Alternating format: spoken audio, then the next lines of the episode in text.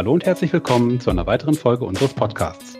Mein Name ist Ansgar Knipschild und das ist I D, Industrieversicherung Digital. Heute mal wieder dabei mein Kollege Philipp Thier. Hallo Philipp. Servus Ansgar, grüß dich. So, nachdem wir Ende April den Holger Kraus vom B V N W zum Thema Captives zu Gast hatten und das Thema bei unseren Hörern ja auch recht großen Anklang gefunden hat, wollen wir das Thema heute mal aus der Maklerbrille besprechen. Und dazu begrüße ich ganz herzlich Frank Harting von Marsh bei uns im Podcast. Herzlich willkommen, Herr Harting. Ja, vielen Dank, Herr Knipschild. Auch herzlich willkommen, Herr Thier. Ich freue mich, dabei sein zu dürfen. Herr Harting, starten wir mit unserer klassischen Introfrage. Können Sie sich bitte in zwei, drei Sätzen mal selber kurz vorstellen? Gerne, Herr Knipschild. Also Name Frank Harting, Alter achtundfünfzig, in der Branche Industrieversicherung seit neununddreißig Jahren unterwegs, davon siebenunddreißig Jahre beim Industrieversicherer, also Gerding H D I, und seit anderthalb Jahren bei Marsh und dort äh, als Geschäftsführer verantwortlich, insbesondere für Großkunden und auch für neue Geschäftsmodelle, über die wir heute ja zum Teil auch reden wollen. Ich lebe mit meiner Familie, drei Kinder und Ehefrau in Hannover und bin Hannover sechsundneunzig-Fan. Da merkt man die alten Wurzeln, würde ich sagen, oder, Herr Harting? Ja. Sehr schön. Ja, wunderbar, Herr Harting. Äh, auch willkommen nochmal von meiner Seite. Äh, vielen Dank auch für die Intro. Und dann würde ich sagen, steigen wir auch direkt ein ins Thema. Ähm, ganz generell gesprochen, warum beschäftigen sich Unternehmen in Deutschland vermehrt mit dem Thema Captives? Ist es aus Ihrer Sicht äh, ein Modethema oder wird das Thema uns nachhaltig beschäftigen? Berechtigte Frage, Herr Thier. Vielleicht darf ich noch mal kurz auch äh, in, in den Kontext bringen, ähm, was Marsh weltweit zum Thema Captive beschäftigt. Insgesamt gibt es ja weltweit ungefähr achttausend Captives. Marsh als der Industriebroker weltweit äh, betreut ungefähr fünfundzwanzig Prozent, ist damit die Nummer eins in diesem Marktsegment. Aber was viel wichtiger ist, da wird halt auch einmal im Jahr eine Umfrage getätigt bei den Captive Managerinnen und Managern. Und da sind wir dreizehn Jahre hintereinander halt äh, auf Platz eins gelandet. Also anscheinend äh, nimmt man Marsh das ab, dass wir hier wirklich sehr viel Know-how haben und auch in der Lage sind, dieses doch sehr komplexe Geschäftsmodell zu, zu managen. Da beschäftigen sich bei uns weltweit ungefähr fünfhundert Mitarbeiterinnen und Mitarbeiter drum. Und jetzt konkret auf Ihre Frage einzugehen, die wird natürlich häufig gestellt. Mittlerweile auch nicht mehr Herr Thier, Herr Knipschild, von, sage ich mal, Seiten jetzt der, der üblichen Verdächtigen, das heißt der, der, der Mitarbeiter, Mitarbeiter bei unseren Kunden, äh, die sich professionell mit Versicherungseinkauf beschäftigen, sondern immer mehr auch, sage ich mal, mit äh, von Inhabern, von C F Os, ähm, die sich aus einer strategischen Betrachtung heraus mit diesem Thema auseinandersetzen wollen, manchmal auch müssen. Und aus meiner Sicht sind es drei wesentliche Trends, die ähm, zu einer erhöhten Nachfrage führen. Erstens ist natürlich der harte Markt. Also wir sprechen ja bei uns in der Branche gern vom harten Markt. Das bedeutet, die Kapazitäten, die die Versicherer zur Verfügung stellen, werden geringer und auf der anderen Seite steigt der Preis pro Kapazität. Ähm, der zweite wesentliche Treiber für diese erhöhte Nachfrage ist darin sicherlich zu finden, dass viele Unternehmen interessiert sind, ihre Gesamtrisikokosten zu reduzieren oder sie zumindest da im Driver-Seat zu sitzen. Und hier wird es natürlich jetzt spannend, wenn wir jetzt mal nach vorne gucken, weil was passiert jetzt da draußen in Deutschland? Das kriegen Sie auch jeden Tag mit. Ja, die Energiekosten gehen hoch. Ja, die Kosten für Lieferkette gehen hoch. Das heißt hier, das ist meine persönliche Prognose, hier wird äh, sich sicherlich dieses Thema, dieser, dieser Trend noch verstärken. Und der dritte Treiber für diese Nachfrageerhöhung ist aus meiner Sicht, und das sehen wir nicht nur in Deutschland so, sondern weltweit, dass ähm, die Eintrittsbarrieren für das Geschäftsmodell Captive, die sind stark gesunken. Also gerade der, der, der neueste Trend, da werden wir heute sicherlich noch drüber reden, mit diesen so, sozusagen, sage ich mal, Modellen Rente Captive oder P C C, also so Zellen, die ich miete innerhalb eines Konstruktes, die verlangen halt dann von einem Kunden nicht mehr diesen hohen administrativen Aufwand, der vorher zu leisten war, und somit hat man eine reduzierte Eintrittsbarriere und das erleichtert im Grunde genommen dann auch, sich für so ein Geschäftsmodell zu entscheiden. Können Sie vielleicht noch in ein paar Sätzen das Thema Captive, Line, Cell Captive, können Sie das noch so ein bisschen beschreiben für, für uns Zuhörer, ähm, die einfach nicht so ganz tief in dem Thema drinstecken? Ja, sehr gerne. Ähm, es gibt grundsätzlich, kann man sagen, drei unterschiedliche Modelle. Es gibt das klassische Captive-Modell. Ja. Da gründet halt ein Unternehmen, was, ich sag mal, Maschinen produziert und verkauft, also mit Versicherung bislang gar nichts zu tun hatte. Dieses Unternehmen gründet eine Versicherungsgesellschaft. Und Sinn und Zweck dieser Versicherungsgesellschaft ist, die eigenen Versicherungsrisiken zum Teil zu managen. So, das ist das klassische Captive-Modell und das verlangt heute insbesondere im Rahmen der Europäischen Union auch ähm, schon die Berücksichtigung von vielen aufsichtsrechtlichen Bestimmungen, die es dann nicht ganz einfach machen, so einem Unternehmen, ich sag mal, sich da auf der grünen Wiese jetzt weiterzuentwickeln.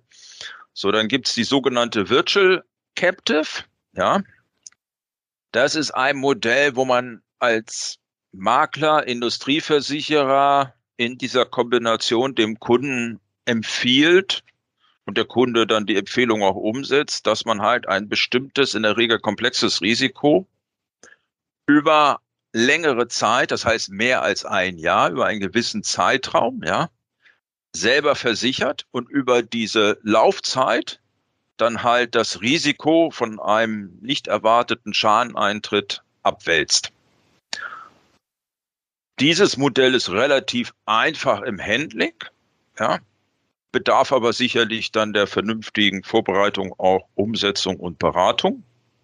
Und das dritte Modell, was sich jetzt immer mehr durchsetzt, ist halt, einfach ausgedrückt, ähm, ist es ähm, ein Rente-Captive-Modell. Das heißt also, da gibt es ein, eine Gesellschaft, die vermietet, wie in einem Hotel verbietet diese Gesellschaft bestimmte Zimmer, nun nennen wir es diesmal nicht Zimmer, sondern Zellen, wo halt ein interessiertes Unternehmen sich ein oder mehrere Zellen mieten kann.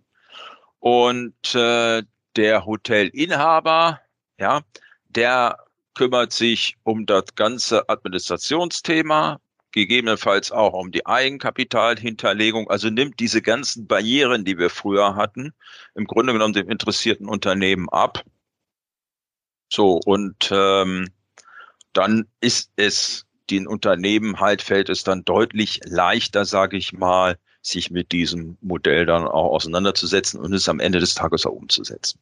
Das sind so die drei grundsätzlichen Themenstellungen, also klassisches Modell, etwas eher Virtuelles und dann hin in, in, diese, in diese Mietlösung hinein. So, und jetzt gibt es natürlich bei jedem Modell, gibt es ja weder schwarz noch weiß, gibt es natürlich auch noch Untermodelle und Besonderheiten, aber da glaube ich, wollen wir jetzt in unserem Podcast nicht drauf eingehen, aber grundsätzlich unterscheidet der Markt heute zwischen diesen drei Ansätzen.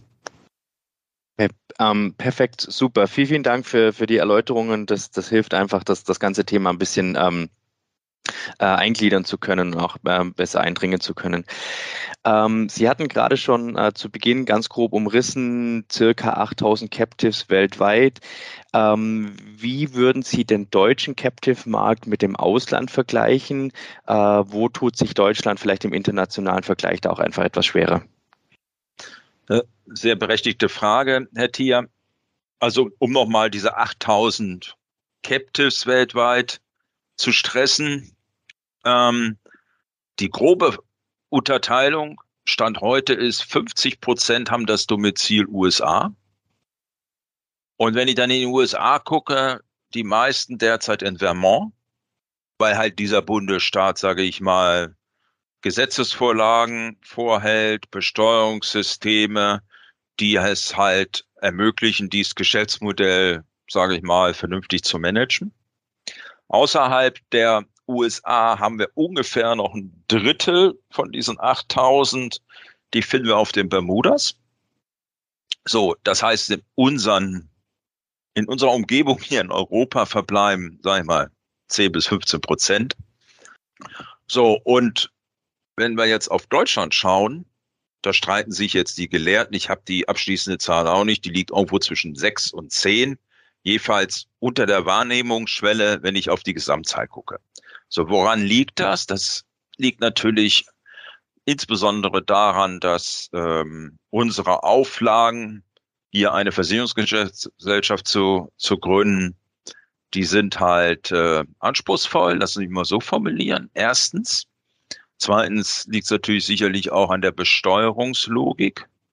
So, und drittens liegt es aber auch daran, wenn man jetzt in die letzte Entwicklung reinschaut, dass gerade diese neuen Modelle, also gerade dieses Rente-Captive-Modell, das ist in Deutschland aktuell nicht möglich. So. Und aus die, aus, aus äh, Rahmenrecht. Okay. Genau. So. Herr Harting, Sie hatten ja eingangs schon äh, einige Gründe skizziert, äh, warum es im Markt jetzt eine verstärkte Nachfrage gibt. Ähm, können Sie denn mal die Vorteile zusammenfassen, die sich aus der Nutzung einer Captive im Vergleich zum klassischen Risikotransfer via Versicherer bzw. Rückversicherer ähm, hier ergeben? Ja, gerne, Herr Knipschild. Ähm, in der jetzigen Marktphase, also Stichwort harter Markt, ähm, erleben ja viele Kunden, auch in Deutschland, aber insbesondere auch in Europa, dass man schon in einer hohen Abhängigkeit zu ein oder zwei Industrieversicherern steht. So. Und dass die teilweise auch einem Unternehmen die Konditionen, die Bedingungen äh, diktieren können. Und das sind natürlich Unternehmen, ob nun Mittelstand oder DAX-notierte Unternehmen, das passt nicht in deren Einkaufsstrategie. Das kann man auch verstehen. Das heißt also, der eine vielleicht auch in der jetzigen Marktphase wesentliche Vorteil ist, dass ich mit der Nutzung eines Captive-Geschäftsmodells mich unabhängig mache von kurzfristigen Trends oder Strategiewechseln der Industrieversicherer. Das ist sicherlich ein wesentlicher Vorteil in einer Marktphase. Mal unabhängig, in welcher in welchem Zyklus ich mich befinde, hat natürlich sein Geschäftsmodell Captive und sollte es natürlich auch haben, auch noch weitere Vorteile. Sie können halt gerade, wenn Sie ein global tätiges Unternehmen sind, vielleicht auch mit einer Stück weit komplexen Gruppenstruktur, haben Sie halt mit dem Geschäftsmodell einer Captive, haben Sie deutlich bessere Möglichkeiten, Ihre unterschiedlichen Profit Center zu steuern, als wenn Sie sich halt den Vorgaben eines Industrieversicherers unterwerfen müssen. Sie können natürlich, wenn Sie über ein Captive-Modell verfügen, sitzen Sie im Driver-Seat und können natürlich dann auch teilweise abschließend bestimmen, ich sag mal, bei kleineren Produktionsstätten irgendwo auf der Welt, welche Selbstbehaltsstrukturen ich denn vorhalten will, damit die sich da auch noch in der Region, in der jeweiligen als Unternehmer fühlen können, ne? Oder welche ähm, Absicherung ich ähm, vorhalten möchte für mein Headquarter und welche ich gegebenenfalls auch dezentralisieren will. Also dieses Thema, ich kann da gestalten und kann somit auch meine Steuerungslogik, wie ich meine Unternehmensgruppe führen möchte, übertragen auch auf das Thema Geschäftsmodell Industrieversicherer, ist durch eine Captive-Organisation deutlich einfacher.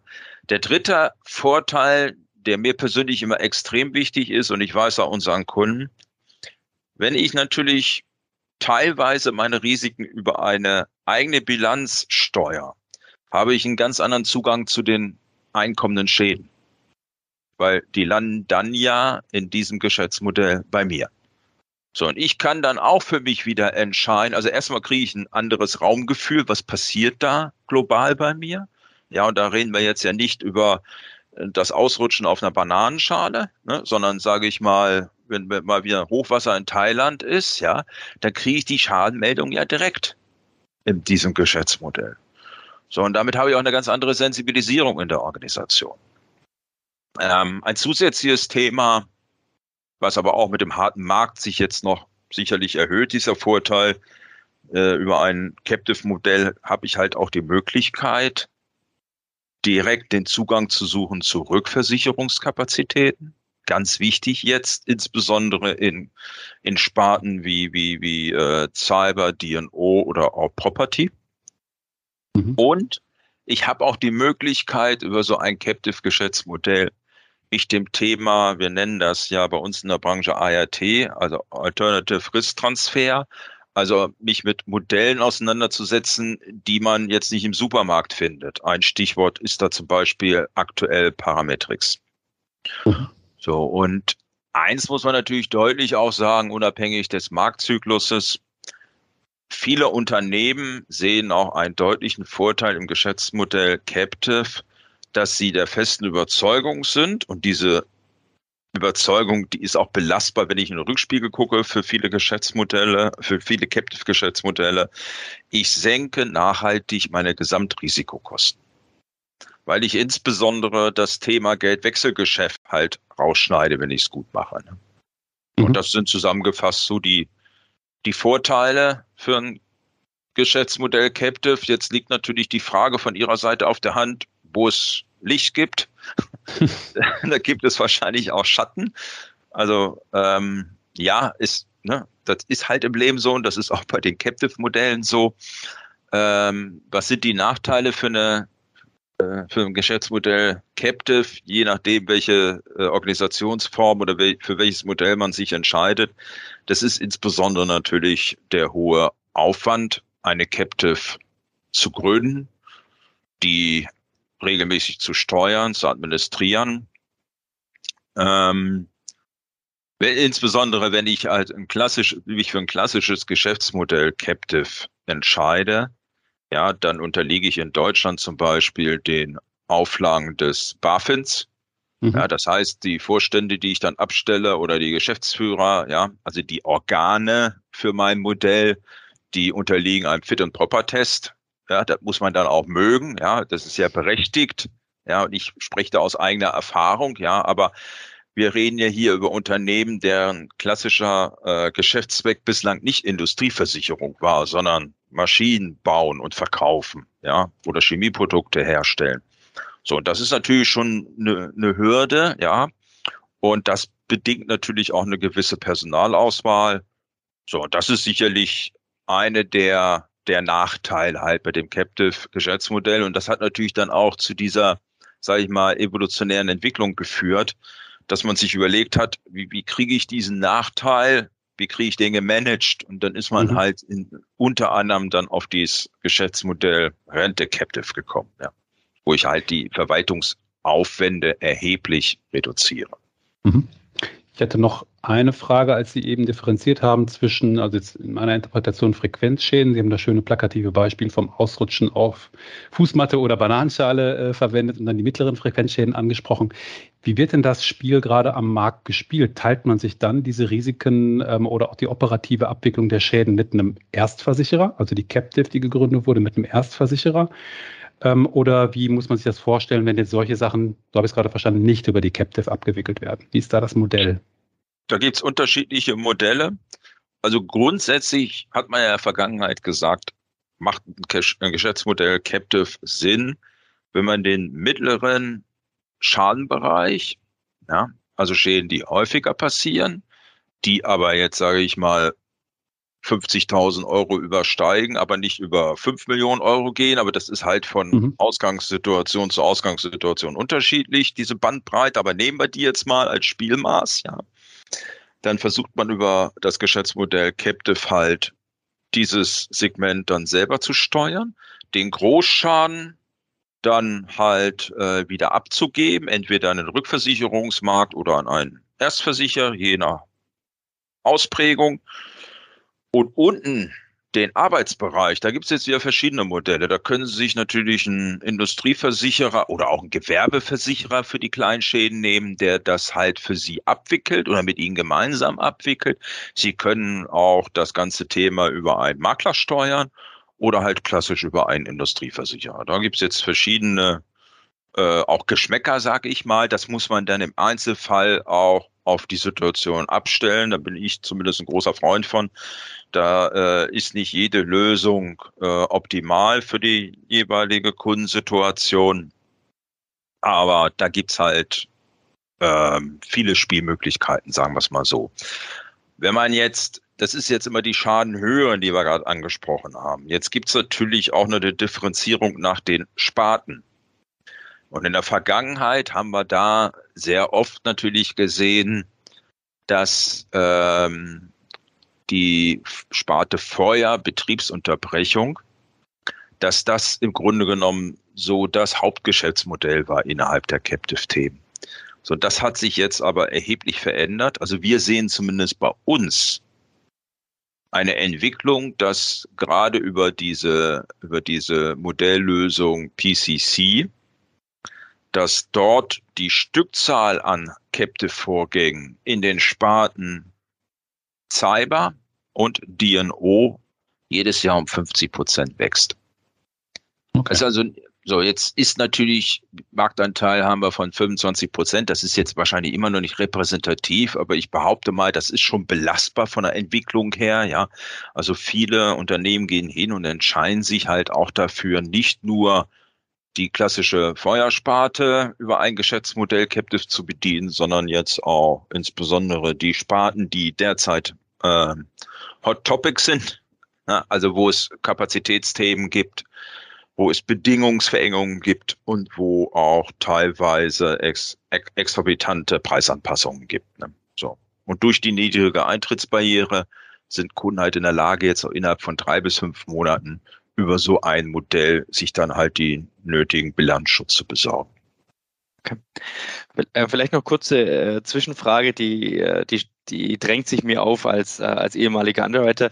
Ähm, würden Sie die These unterschreiben, dass ähm, das Nutzen einer Captive einen positiven Einfluss auf die Risikoqualität hat? In dem Moment, wo ich äh, nicht mehr mein Risiko nur an den Versicherungsmarkt abgebe, sondern eben in die eigenen Bücher, in die eigene Bilanz reinschreibe, dass sich dadurch auch die Risikoqualität verbessert.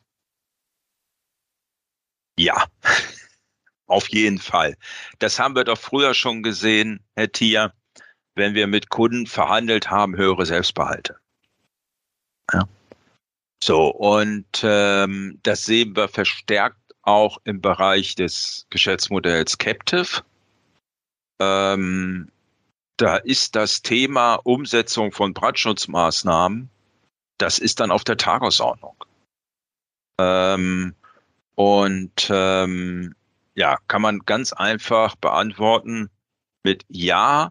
Und ich benutze auch dieses Argument immer in Verhandlungen mit Kunden, wenn Kunden so den letzten Anstoß brauchen. Ich sage, jetzt konzentriert euch nicht so sehr darauf, dass ihr da, ich übertreibe jetzt mal, fünf Euro spart, ja, sondern man kriegt ein, in die Organisation, ja, kriegt man ein anderes ähm, Verhalten, was Risikoabwehr, Prävention betrifft. Ja, da, da kann man mit einem Geschäftsmodell Captive kann man halt so, so einen Paradigmenwechsel herbeiführen. Das hört sich jetzt etwas hochtrabend an, ja, aber ich benutze trotzdem mal, mal ähm, dieses Bild, ähm, denn da tun wir uns oft schwer, sowohl Industrieversicherer wie auch Industriemakler, die Kunden, ja, gerade wenn wir eine Weichmarktphase haben, ja, die Kunden davon zu überzeugen, bestimmte Sicherheitsmaßnahmen in Time, in Quality umzusetzen. So, und ähm, wir alle ja sehen, dass, dass dieser Anspruch nicht nur von Versicherungsgesellschaften, sondern auch von Finanzierungsinstituten, von der Gesellschaft, von Arbeitnehmern ja immer höher wird, dass äh, Unternehmen ihr Geschäftsmodell ähm, resilient aufbauen. Ja, dass man halt verhindert, dass die Produktionsstätte in Pakistan abbrennt, weil man da halt kein das Ding nicht gesprinkelt hat, ja. So, das wird ja heute, der Druck wächst ja, ich will nicht sagen von Tag zu Tag, aber er wächst regelmäßig auch in der Öffentlichkeit, dass die Unternehmen halt auch was tun, zum Beispiel auch an diesem profanen Thema Brandschutz. Okay, prima. Super, vielen Dank. Ähm, vielleicht so ein ganz äh, kleiner Richtungswechsel. Ähm, jetzt nehmen wir an, Situation, ähm, neuer Kunde kommt auf Sie zu und sagt, Herr Harting, wir haben äh, totales Interesse, eine neue Captive aufzusetzen. Wir haben im Moment keine, wir sind da relativ planlos unterwegs. Könnten Sie uns da so ein paar Schritte Plan aufstellen, wie wir denn jetzt quasi von Null zu unserer Captive kommen? Wie, wie könnte so, so ein Ablauf aussehen?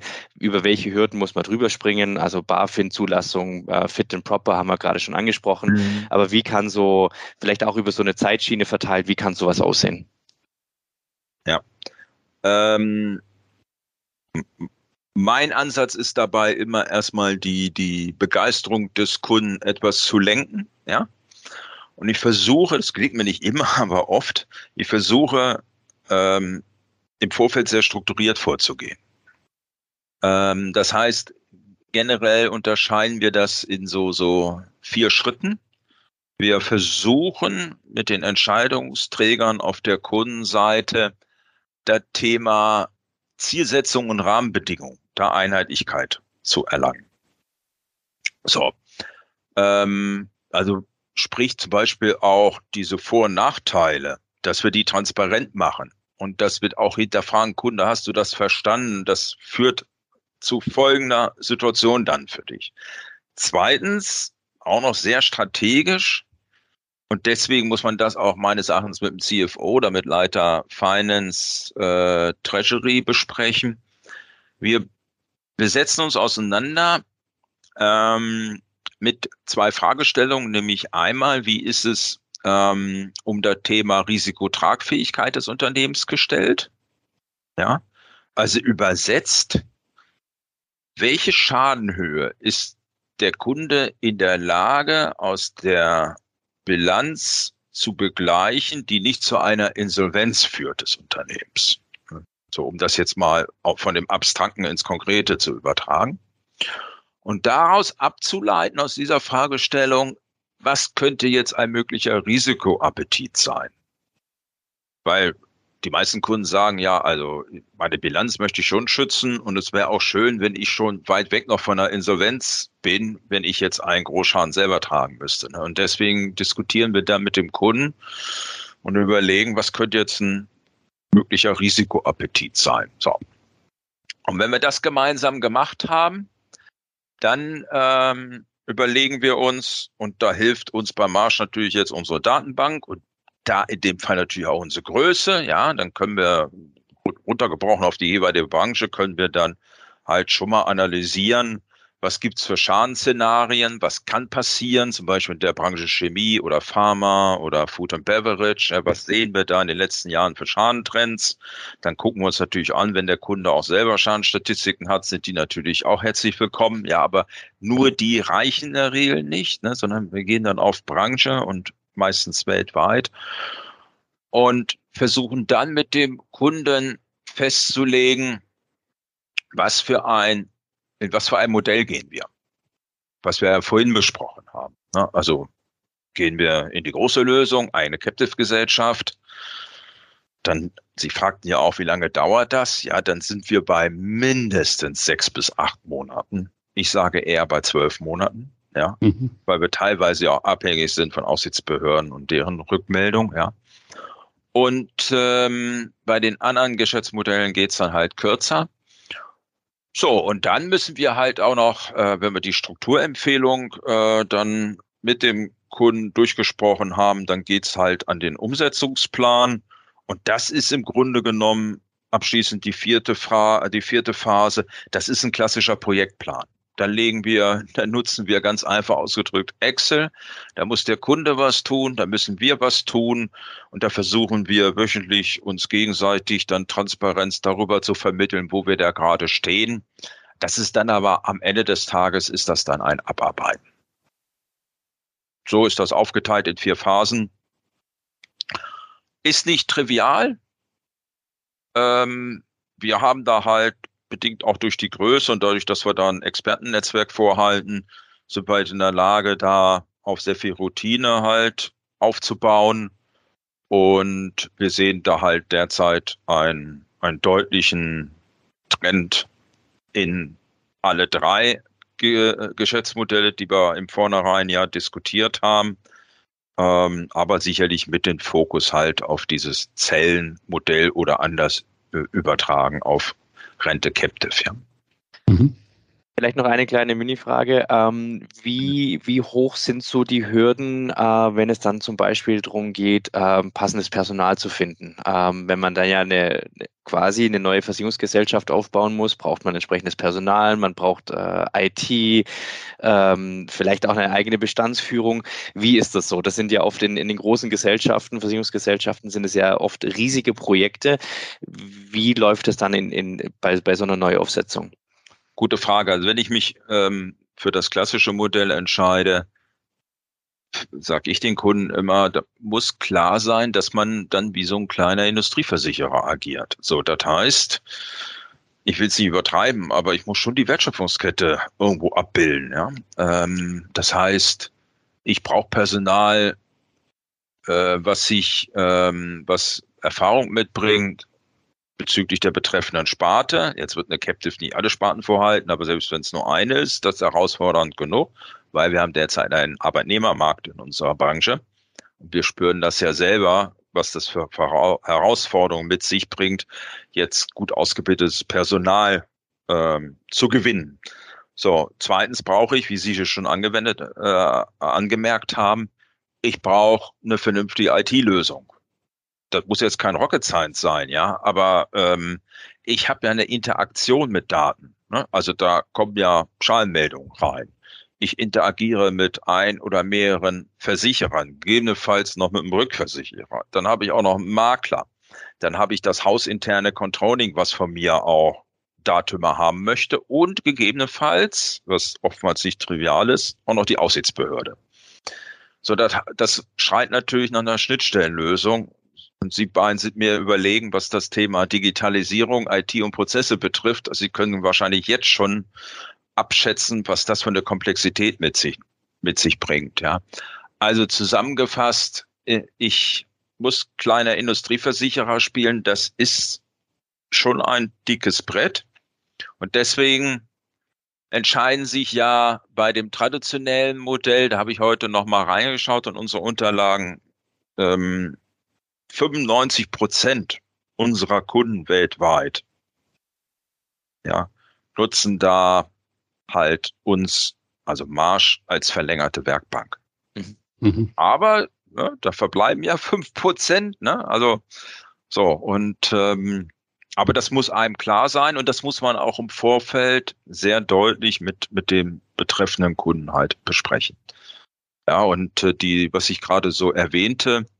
Ähm, fünfundneunzig Prozent unserer Kunden nutzen da halt uns als als verlängerte Werkbank. Ja, ich habe mir mal die die die Zahlen besorgt, die bei uns da im Jahr so gehandelt werden, um uns und auch den Zuhörern da mal so ein Raumgefühl zu vermitteln. Ähm, das sind zum Beispiel vierzigtausend Premiumprozesse. Ja, also das mache ich nicht mit der Hand. Ne? Das sind siebenundachtzigtausend Schadenvorgänge. Und das sind hundertfünfundzwanzigtausend Dateneinträge. Mhm. So, und das ist jetzt auf ein Geschäftsjahr bezogen. Und ein Geschäftsmodell Captive ist ja ein nachhaltiges Geschäftsmodell. Das soll über Jahre laufen, sonst macht es keinen Sinn. So, das heißt, unterm Strich, ich brauche da eine belastbare, tragfähige Prozess- und I T-Landschaft. Ja. Und das Fachpersonal, zumindest für die betreffende Sparte. Ich würde gerne nochmal kurz auf das Thema Schaden bzw. auch Risikomanagement zurückkommen. Sie hatten ja auf die Frage, wo sind die Vorteile von einer Captive herausgearbeitet, die direkte Verfügbarkeit von Schadeninformationen. Ähm, nochmal übersetzt, der Kunde, der die Captive hier, hier gründet, ist näher am Schaden dran, wenn man so will. Er kriegt die Informationen direkt, haben Sie eben gesagt.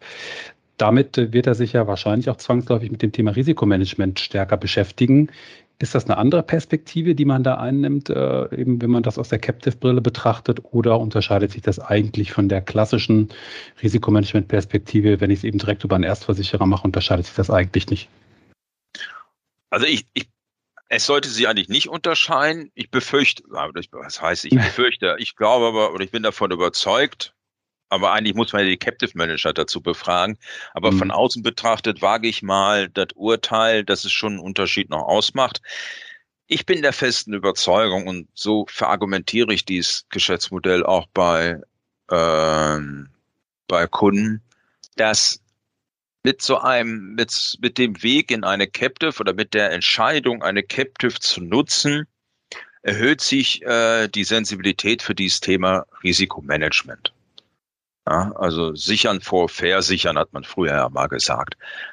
Das ist auch belastbar, diese, diese These, ne? Ähm, damit will ich aber nicht ausschließen, dass es auch heute Unternehmen gibt, die keine Captive unterhalten und trotzdem hochgradig mhm. gut aufgestellt sind, was aktives Risikomanagement betrifft. Ja, mhm. also, aber ich glaube, wenn man da auf die Gesamtzahl schaut, auf den Gesamtmarkt, dann ist die These belastbar, dass mit der Nutzung einer eines Captive-Modells, was am Ende des Tages ja heißt, ich nehme Risiken oder ich belasse Risiken konzeptionell auf meiner Bilanz, ja, dass da natürlich äh, in einer Unternehmensgruppe, insbesondere wenn sie komplex aufgestellt ist, dass, dass da die, die Sensibilität für dieses Thema deutlich steigt.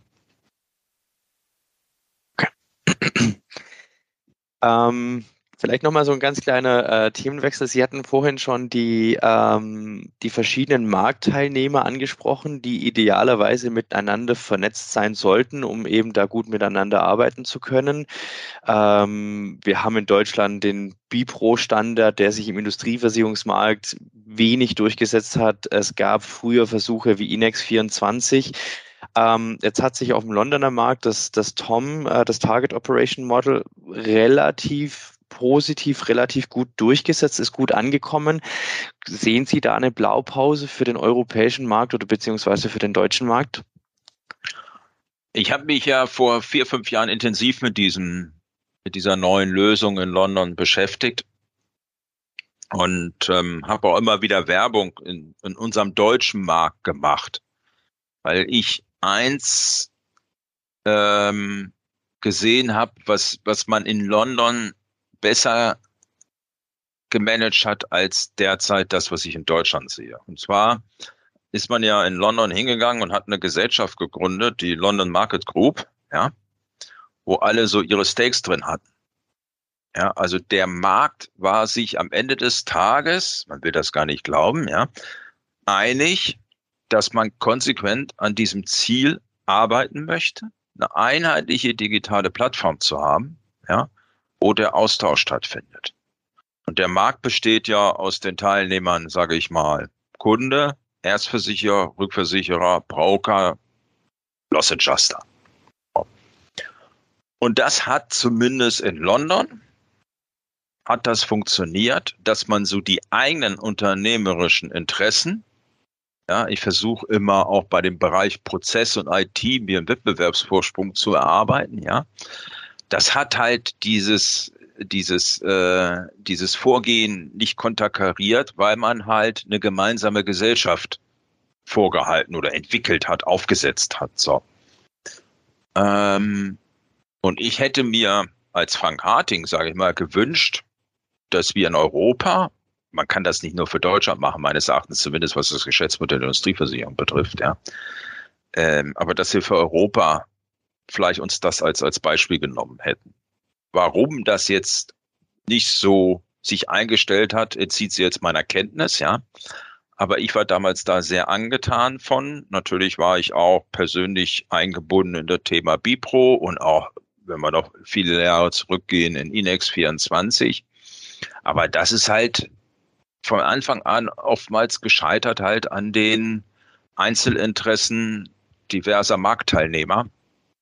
Und solange man die Klippe nicht umschifft, wird man einen einheitlichen Standard nicht hinbekommen. Da waren die Banken unserer Branche, äh, sind uns da weit voraus. Das muss man fairerweise sagen. Ja. Und ich bin der festen Überzeugung, wenn ich noch einen Satz sagen darf, ich bin fest davon überzeugt, dass es unserer Branche in Deutschland oder in Europa gut tun würde, sich das als Role Model vorzunehmen, was da in London passiert ist. Kann das in Großbritannien auch vielleicht auch dran gelegen haben, dass einfach mit Lloyds of London da eben eine Entität ist, die den Marktplatz zur Verfügung stellt und da auch eine gewisse Marktmacht hat, da die Leute in eine gewisse Richtung zu drängen, die Marktteilnehmer dazu zu drängen, auf, auf so eine Plattform mit aufzuspringen. Und das haben wir in Deutschland eben nicht. Mag sicherlich auch ein, damals ein Treiber gewesen sein, ja. Würde ich schon sagen, ja. Okay. Prima. Ähm, letzte große Frage. Ähm, das Thema E S G wird gerade täglich durchs Dorf getrieben. Ähm, wie ist da Ihr Gefühl? Wird das einen Einfluss haben auf das ganze Thema Captives? Und wenn ja, in, in welcher Form wird sich das widerspiegeln? Also ähm, das Thema Nachhaltigkeitsrankings, das ist bei uns angekommen. Und wir sagen ja auch immer bei unseren Veranstaltungen, das ist gekommen, um zu bleiben. Ähm, und wenn ich jetzt auf das Modell Captive schaue, dann überrasche ich oftmals meine Kunden oder auch Zuhörer damit, dass ich sage, so, so eine Captive kann auch ein Enabler sein oder ein Unterstützer für das Thema E S G.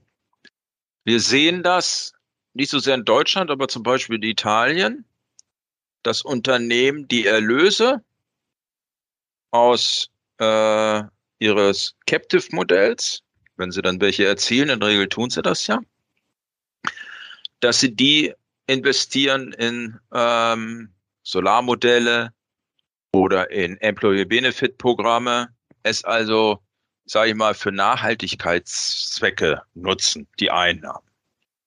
Das zweite Thema ist, dass wenn ich ähm, ein Captive-Modell vorhalte, und wir haben da eben ja auch drüber gesprochen zum Thema Affinität oder Sensibilität, internes Risikomanagement. E S G oder E S G oder Nachhaltigkeit wird uns Marktteilnehmerinnen und Marktteilnehmern ja abverlangen, dass wir uns intensiv mit den Zulieferern, mit der Lieferkette beschäftigen. Und ein Captive-Modell erhöht da natürlich nochmal den Druck, weil es ja teilweise meine eigene Bilanz ist. Und drittens, ich bin ja in der Lage, über das Geschäftsmodell Captive auch Risiken abzusichern, für die es heute keine Versicherungslösung gibt. Und damit erhöhe ich natürlich auch die Resilienz meines Unternehmens oder Teile meiner Unternehmensgruppe. Sicher damit auch den Fortbestand, was ähm, auf das S einzahlt und teilweise auf das G innerhalb von E S G. Vielen Dank für dieses sehr, sehr spannende Gespräch. Ich glaube, die Zuhörer haben gemerkt, wir hätten hier noch stundenlang weitermachen können. Ich glaube, wir alle haben hier in den letzten Dreiviertelstunden, die wir jetzt ungefähr gemeinsam verbracht haben, eine, eine Menge gelernt. Daher auch im Namen der Zuhörer noch einmal vielen Dank für Ihre Zeit, Herr Harting. Und ich sage einmal, bis demnächst. Herr Knipschild, Herr Thier, vielen Dank. Das hat Spaß gemacht. Bleiben Sie bitte beide gesund und dann noch eine erfolgreiche Restwoche. Danke ebenso. Vielen Dank. Tschüss.